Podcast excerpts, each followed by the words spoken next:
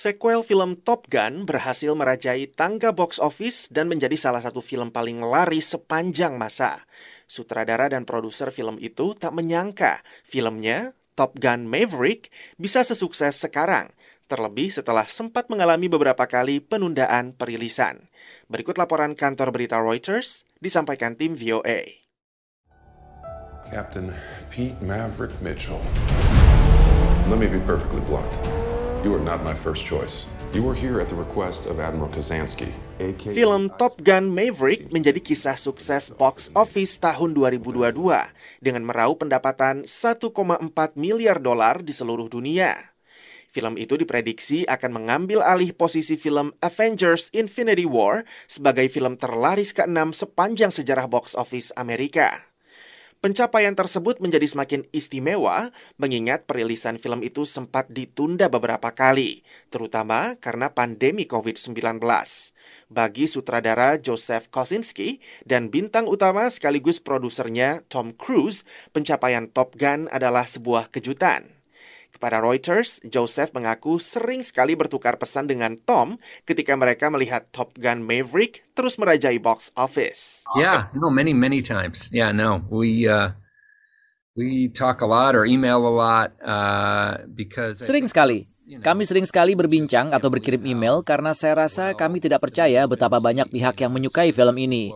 Inilah buah dari perjuangan kami yang kami upayakan ini adalah impian semua sineas, bagaimana film yang Anda garap menyentuh banyak orang. Tetapi tak satu pun dari kami yang menyangka ini akan terjadi. Sementara itu, Jerry Bruckheimer yang memproduseri Top Gun tahun 1986 dan Top Gun Maverick tahu apa yang membuat filmnya sukses. Tom has made so many films with so many talented actors and writers and directors.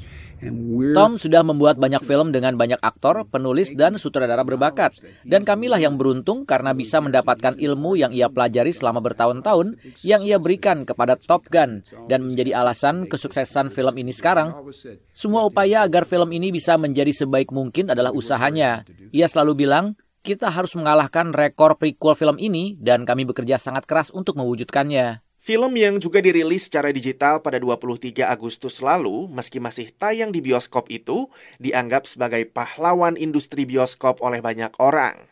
Joseph mengaku banyak orang menghampirinya dan memberitahunya bahwa mereka kembali jatuh cinta dengan bioskop berkat Top Gun Maverick. Film Hollywood berbajet besar atau blockbuster sering kali gagal diganjar piala Oscar. Pihak Academy lebih sering memilih film-film lebih kecil. Film blockbuster terakhir yang berhasil memenangkan penghargaan film terbaik Academy Awards yaitu The Lord of the Rings: The Return of the King tahun 2003. Dengan berbagai tantangan yang dihadapi Hollywood selama pandemi, apakah ini saatnya untuk mengganjar film yang berhasil membawa para penonton kembali ke gedung bioskop?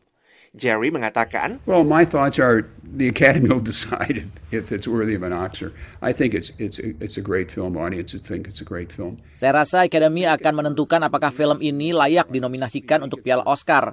Menurut saya, ini film yang hebat. Penonton pun berpikir demikian. Kami membuatnya untuk bioskop. Kami membuatnya untuk penonton. Kami membuat film ini untuk orang-orang di belakang layar yang senang menjadi bagian dari Top Gun dan kami harap Academy dan Badan Pemungutan Suaranya juga melihat itu. Yang jelas, semua orang ingin kerja kerasnya diakui oleh industri ini dan semua yang terlibat film ini pun demikian. Dan dengan kesuksesan kedua film Top Gun, apakah sequel berikutnya siap diproduksi? Kembali Jerry Bruckheimer. I have no idea. I, hopefully I, the audience would like another one and, and other people would like it. But it comes down to if we... Saya tidak tahu. Semoga saja penonton ingin ada kelanjutannya. Tapi semuanya tergantung pada apakah kami bisa mendapatkan cerita yang tepat. Apakah Tom memang mau terlibat lagi? Sangat sulit rasanya untuk membuat film ketiga ketika dua film pertama menyentuh emosi orang-orang di seluruh dunia. Membuat film ketiga akan lebih sulit daripada membuat yang kedua. We're going into combat on a level no living pilot's ever seen. Not even him. Rifan Dwi Astono, VOA, Washington.